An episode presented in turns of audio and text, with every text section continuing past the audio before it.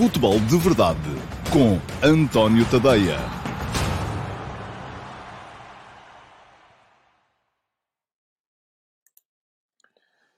Ora então, olá, muito bom dia a todos e sejam muito bem-vindos a mais uma edição do Futebol de Verdade, a edição para sexta-feira, última da semana, dia 12 de novembro de 2021, ah, um dia que se segue ah, ao empate ah, que Portugal um, conseguiu trazer de Dublin, do jogo contra a República da Irlanda.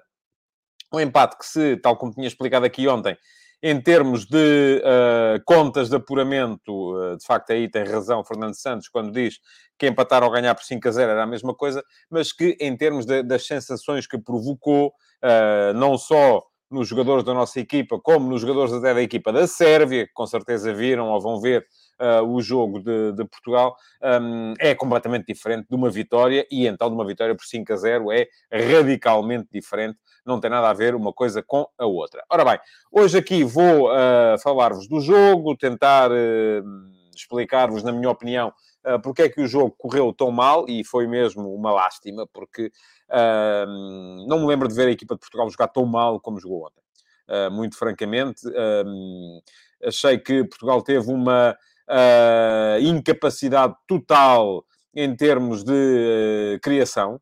A equipa nunca. Isto começou tudo atrás, começou tudo na forma como a equipa não, uh, não foi capaz de sair a jogar com qualidade da sua primeira fase de organização, não foi capaz de complementar com uma circulação de bola inteligente uh, a meio campo e depois também chegava à zona de criação sem com bolas sem qualidade e, portanto, também raramente com condições para poder criar e para poder ter situações eh, de, de, de, de perigo. Não foi uma questão de finalização, Portugal nem sequer praticamente rematou. E hoje de manhã, no último passo, deixem-me só dizer-vos já agora, escrevi sobre o tema, escrevi sobre o jogo da, da, da, seleção. Quem quiser ler, vou passar a pôr aqui já o uh, banner com o endereço. Quem quiser ler é tadeia.substack.com. Uh, está a passar aqui em banner, portanto, quem quiser dar lá um salto e ler a minha opinião sobre o jogo, já lá está. Desde as 8 da manhã, sai todos os dias de manhã, sempre a essa hora, de segunda a sexta-feira, e vai direitinho para o uh, e-mail de quem subscreve. Ou seja, quem quiser chegar lá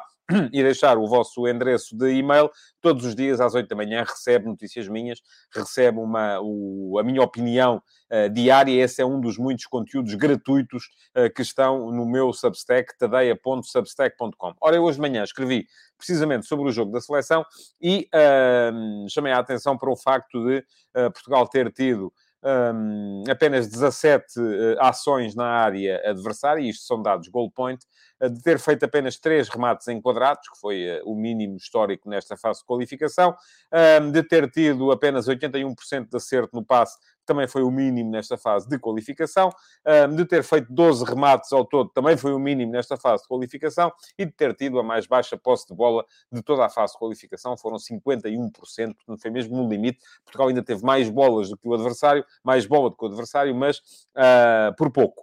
Uh, e isto perante uma equipa da Irlanda que, vamos a ver, é uma equipa muito limitada. É uma equipa com um nível de empenho físico elevado, isso já se sabia. Uma equipa composta dos jogadores que uh, lutam até à última gota de suor, mas que depois vai saber, enfim, tem lá o uh, Hendrick, que é geralmente suplente no Newcastle, tem o Duffy, que joga no Brighton, tem o Doherty, que raramente joga no, no Tottenham, uh, tem uh, o Ida, que ontem ainda por cima foi suplente, um, e costuma ser suplente também no, no, no Norwich, tem o Cullen, que joga normalmente no Anderlecht, mas é uma equipa que feitas bem as contas, eh, estás, tem mais jogadores da, da, da, segunda, da segunda liga ou do segundo escalão em uh, Inglaterra do que uh, da Premier League. Portanto, é uma equipa a qual Portugal tinha toda a obrigação de uh, ganhar. Enfim, não vou dizer, não gosto de dizer obrigação, não é obrigação, mas uh, à partida esperar-se que Portugal ganhasse, esperar-se que Portugal jogasse melhor, sobretudo. E foi essa a minha grande desilusão. Um empate pode acontecer.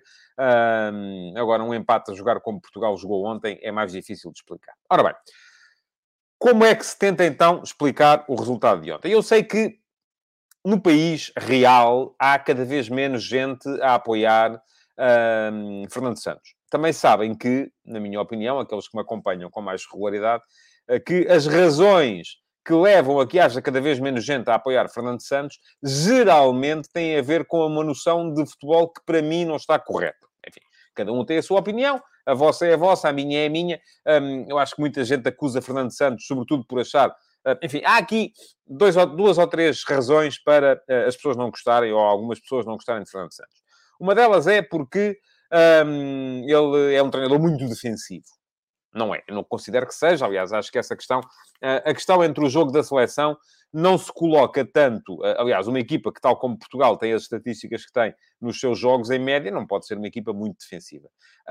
E as razões que levam muita gente, geralmente, a, dizer que Fernando Santos é um treinador muito defensivo, vêm sempre com aquela ideia do ah, mas Portugal joga com dois trincos, não se admite, porque é que se joga com dois trincos? Eu, enfim, isso para mim não é uma questão.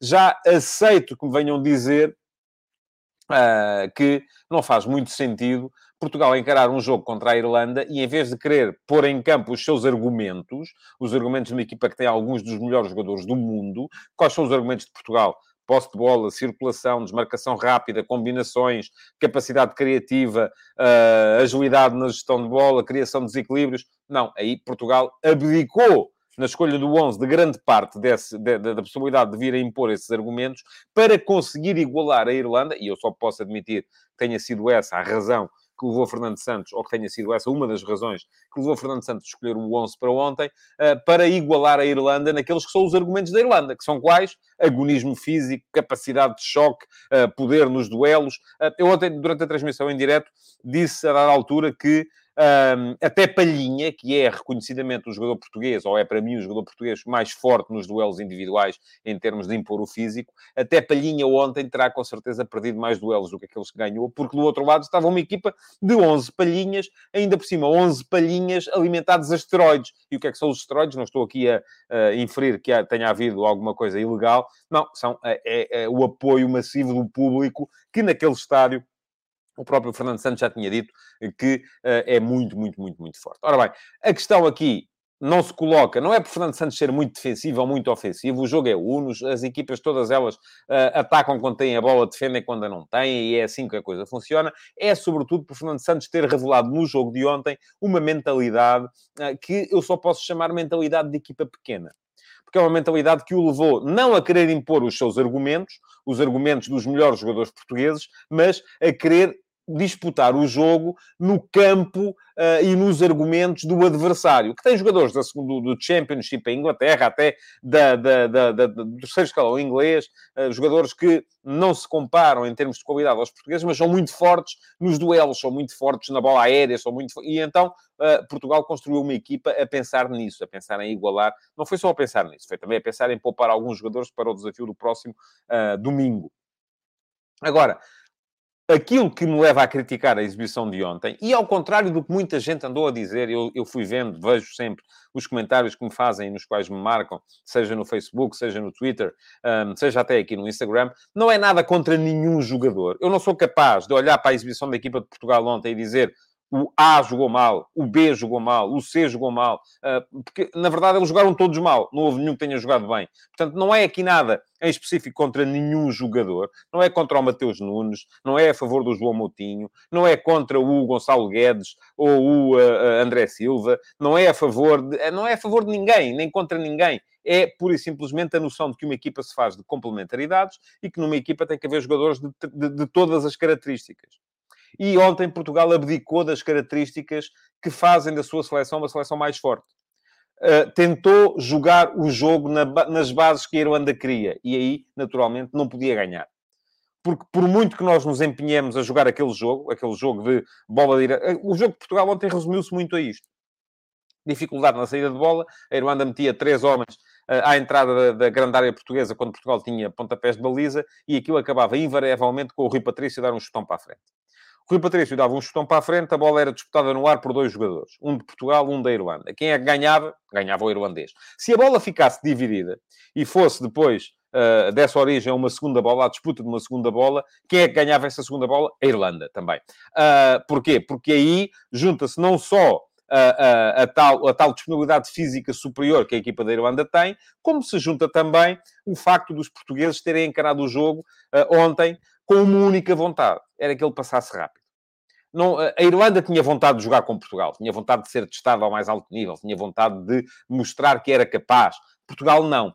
Portugal tinha vontade que o jogo passasse, basicamente, e que passasse sem grande chatice. E então, isso, o que é que isto gerou? Desconcentração, uh, uh, lentidão na reação, uh, péssima reação à perda, uh, desconcentração no momento do passe. Uh, portanto, não, não, e, não, não teve a ver com o sistema, não teve a ver com a escolha dos jogadores, ou com o, serem mais defensivos ou mais ofensivos, teve a ver com o facto de termos escolhido um 11 que tinha como base, sobretudo, querer ter um 11 de atletas. E ontem Portugal entrou em campo com um 11 com uma altura média de 1,84m.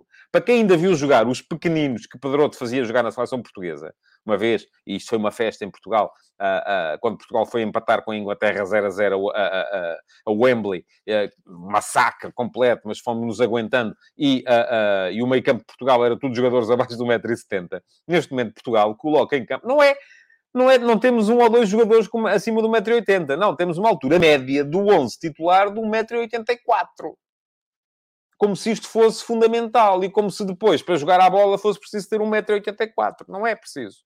Sobretudo quando se tem outro tipo de argumentos que são os nossos. O erro aqui não foi ser muito defensivo ou muito ofensivo, não foi uh, ser uh, uh, meter mais um trinco ou menos um trinco, jogar com extremos ou sem extremos, jogar em 4-3-3 ou em 4-4-2. Não, não tem nada a ver com isso. Na minha perspectiva, claro, a vossa pode ser diferente. Tem a ver, sobretudo, com uma questão que é a mentalidade de querer adaptar o nosso jogo ao jogo do adversário, o que eu até admito se do outro lado tivermos a, a, dimensão estratégica pode vir a ser importante se do outro lado tivermos equipas uh, que sejam uh, uh, do nosso nível ou do nível superior já me parece mais complicado quando encaramos o jogo uh, e do outro lado está uma seleção como a seleção da Irlanda, cheia de jogadores que andam no Championship ou na, no terceiro escalão inglês, uh, no Campeonato da Escócia, no, no, no Campeonato da Bélgica, enfim. Um, e do outro lado temos a possibilidade de juntar uma equipa que tem alguns dos melhores jogadores da Europa e do mundo. Portanto, aí já me parece que a seleção nacional esteve, uh, esteve, esteve mal. Bom, estava a dizer-vos que escrevi sobre o tema hoje de manhã. Quem quiser dar um salto ao meu Substack, está a passar aqui embaixo para quem me está a ver no YouTube, no um, Facebook ou na Twitch. Uh, é tadeia.substack.com e digo para quem me está a ver no uh, Instagram. Um, e ao mesmo tempo fiz, como faço todos os dias, uma sondagem no meu Instagram e este é António.tadeia e uh, também me podem seguir, passa a passar aqui agora, em todas as redes sociais, porque todas elas têm conteúdos diferentes. Enfim, há sempre coisas diferentes numa que não há na outra e, portanto, se quiserem acompanhar o meu trabalho, a melhor maneira é uh, darem um salto a todas. Por exemplo, no YouTube uh, há neste momento, e já lá estão algumas, entrevistas a, antigos jogadores que vão sendo biografados no F80. Portanto, quem quiser ir ao meu canal de YouTube, um, é só pesquisar e tem lá a lista dos F80s. Há entrevistas de jogadores que já foram biografados. Eu recordo-vos que faço todos os dias uma biografia de um antigo jogador da nossa primeira divisão, um antigo jogador que faça ou tivesse feito anos nesse dia, e aqueles que ainda estão vivos e aos quais eu consigo chegar Uh, têm também uma entrevista curta acerca da carreira deles, que depois é colocada no meu canal de YouTube. Portanto, quem quiser ver, é dar lá um salto uh, no final do Futebol de Verdade e tem lá histórias engraçadas uh, contadas na primeira pessoa por alguns dos antigos jogadores da nossa primeira divisão. Bom, mas estava a dizer que no meu Instagram hoje fiz então a sondagem do dia e a pergunta que vos fiz hoje. Foi, olha, acabei por não, não, não estou a conseguir ver aqui agora. Uh, bom, mas uh, de qualquer modo é dar lá um salto, uh, porque ela há de lá estar com certeza. Isto às vezes tem razões que a razão, a própria razão desconhece e não, está, não está a surgir neste momento. Até há a possibilidade de eu me ter esquecido, porque entretanto já estou a, a, a preparar afincadamente o texto que vos vou lançar amanhã Uh, este apenas para, para subscritores premium, portanto, para gente que uh, subscreve o meu trabalho além do plano gratuito. Uh, e amanhã, a propósito das eliminatórias do Campeonato do Mundo, vamos ter no meu Substack um texto sobre o mundo de aventuras que é o Mundial. Isto é, nós estamos muito habituados a esta ideia de que o Campeonato do Mundo um, é esta coisa esterilizada, normalizada que se joga na Europa em que os jogadores saem daqui em avião fretado, nem, nem mais ninguém, entram diretos quando chegam ao aeroporto, vão para um hotel de 5 ou de 6 estrelas, chegam lá, treinam nos melhores estádios, ficam numa redoma de vidro até jogar, voltam a casa e parece que não se passou nada. Mas não é bem assim.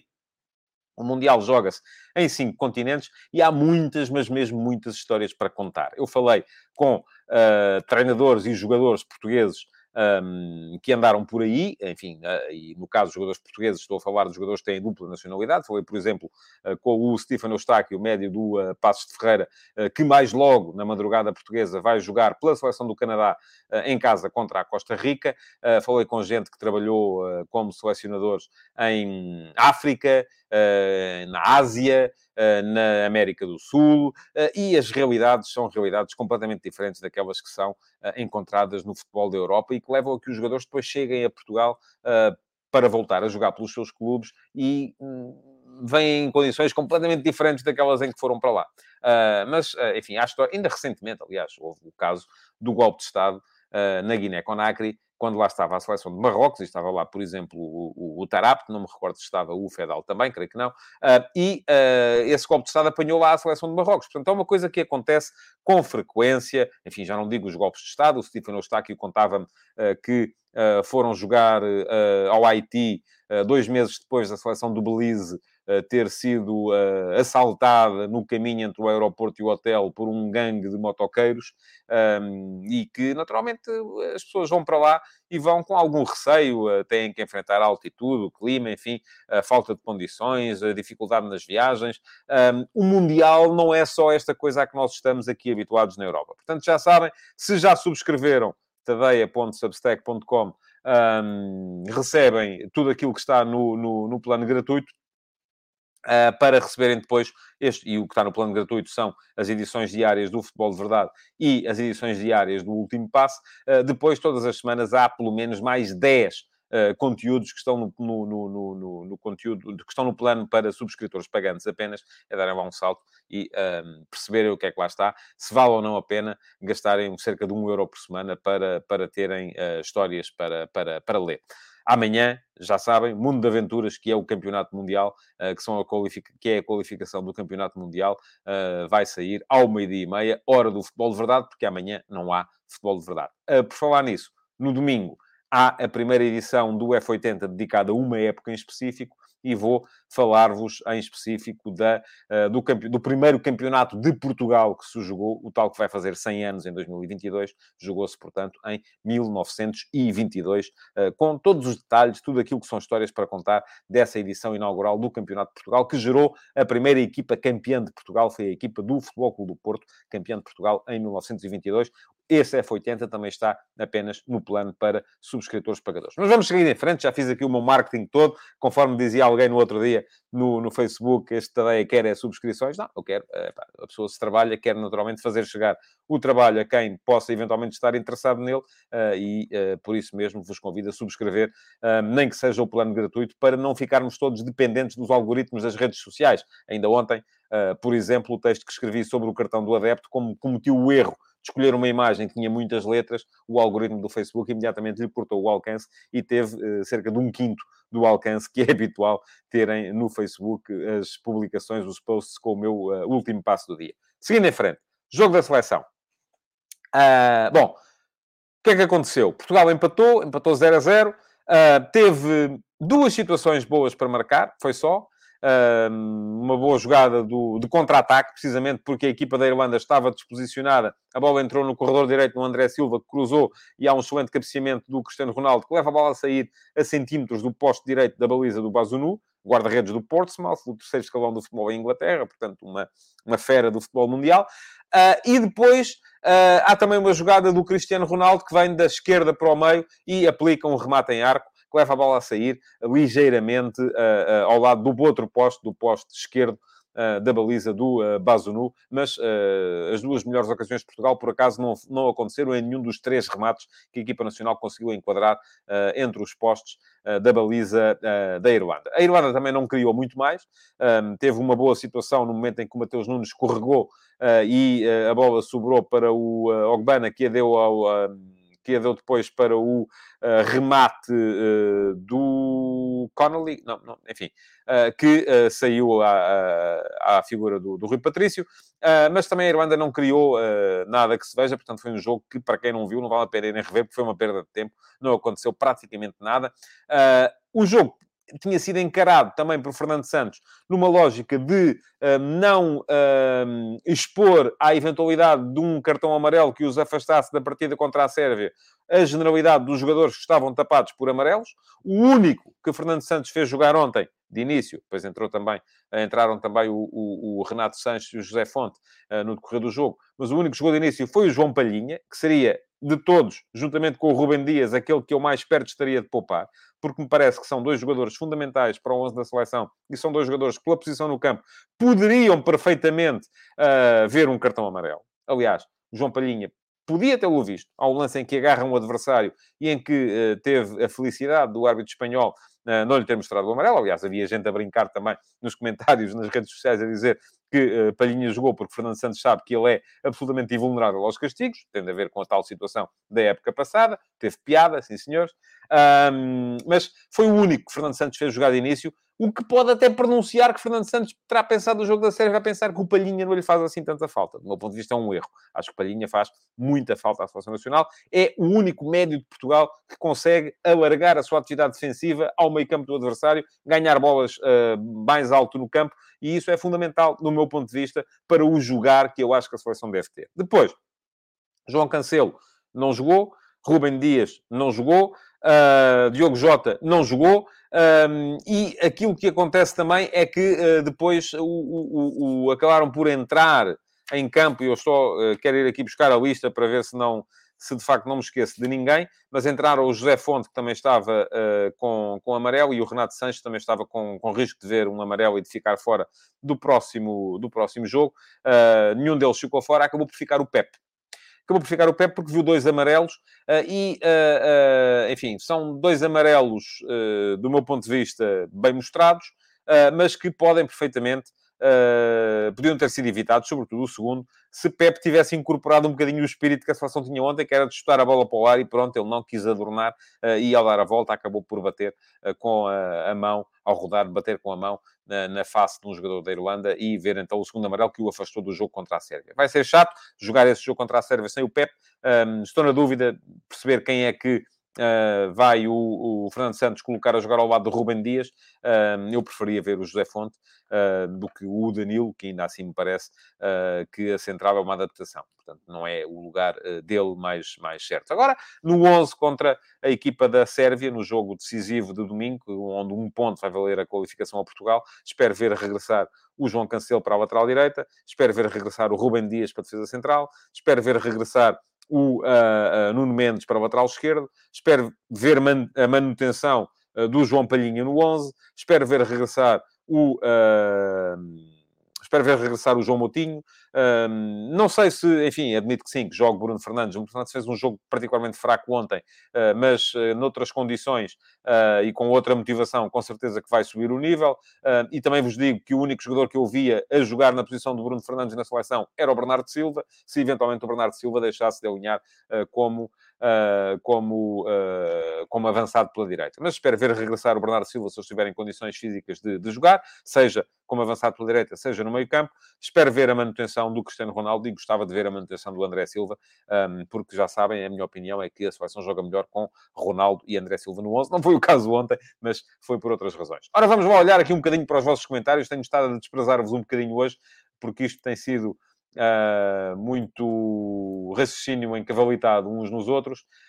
Um, ora bem, uh, pergunta-me o João Correia, acha que este empate pode provocar um acentuar do desgaste da imagem de Fernando Santos? Será este um empate de pirro? Eu acho que a imagem de Fernando Santos já está muito desgastada.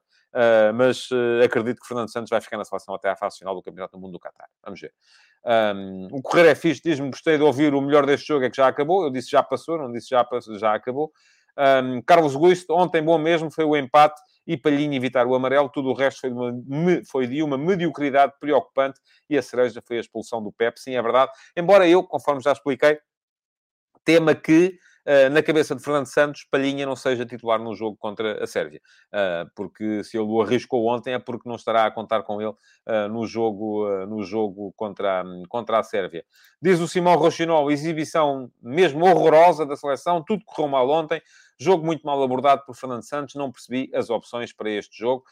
Simão, eu tentei perceber, a minha interpretação é aquela que já dei aqui, não é? diz o Henrique que a falta de ideias desta seleção é uma coisa gritante. Foi ontem, não costuma ser assim tanto. o Vasco Batista considera que foi uma péssima exibição da seleção, que falta de coordenação e desperdício de talento. Uh, o Carlos Luiz concorda comigo quando diz que Fernando Santos só se preocupou com o jogo físico e perdemos identidade, nunca entramos no jogo. O João Lopes acrescenta que um treinador que diz que empatar ou ganhar 5 a 0 é a mesma coisa, Pode continuar a ser selecionador nacional? Pode, João. As coisas que se dizem uh, nem sempre são aquilo que... Uh, até porque, na verdade, na prática, uh, em termos de classificação, é de facto a mesma coisa. O César Gonçalves vem também à mesma declaração de Fernando Santos. Foi uma declaração infeliz, deixem-me que vos diga. Acho que foi uma declaração infeliz. mas, e diz o César, Fernando Santos disse que ganhar 5 a 0 ou empatar seria a mesma coisa, mas esta mentalidade, na minha opinião, está mal. Parece que andamos ali a passar o tempo sujeito a sofrer um golo que podia ser mau. É isto a nossa seleção? Eu quero crer que não, que não é. O Hugo Rebimbas também vem à questão dos 5 a 0. O que achou das declarações? Para além da mensagem que isso passa para o plantel, dá uma sensação de serviços mínimos a um país inteiro. É verdade, tem razão. O Hugo considera que sim, que tem razão. O correr é fixe. Tanta coisa por causa dos amarelos e o que saiu foi um vermelho, para acabar em beleza. Pois é verdade. Um, diz o Joel Lima, muita gente admira-se com o empate mas eu não me admiro porque o futebol praticado pela seleção nunca entusiasmou, nem mesmo no Euro 2016, e não acredito que melhore futuramente. Oh, Joel, mas também não tem que entusiasmar, tem que ganhar.